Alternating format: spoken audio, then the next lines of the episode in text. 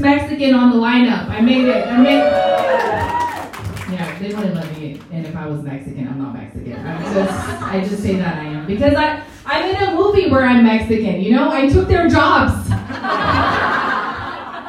I was like, damn, this is where I moved up on the race totem pole. You know, they even asked me, they're like, are you Mexican? And I'm like, yes, but I'm negative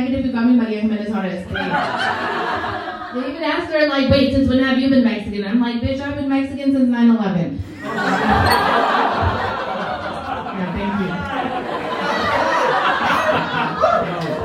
I have. I want to be in backdoor butts, by the way. Uh, that should be a new one because you know I got the Mexican butt for it. I had to do all the. I drank all the horchata I could to play that role. You know, I listened to all the pitbull that I could. You know, Papi Chulo. I got all of the Mexican stuff.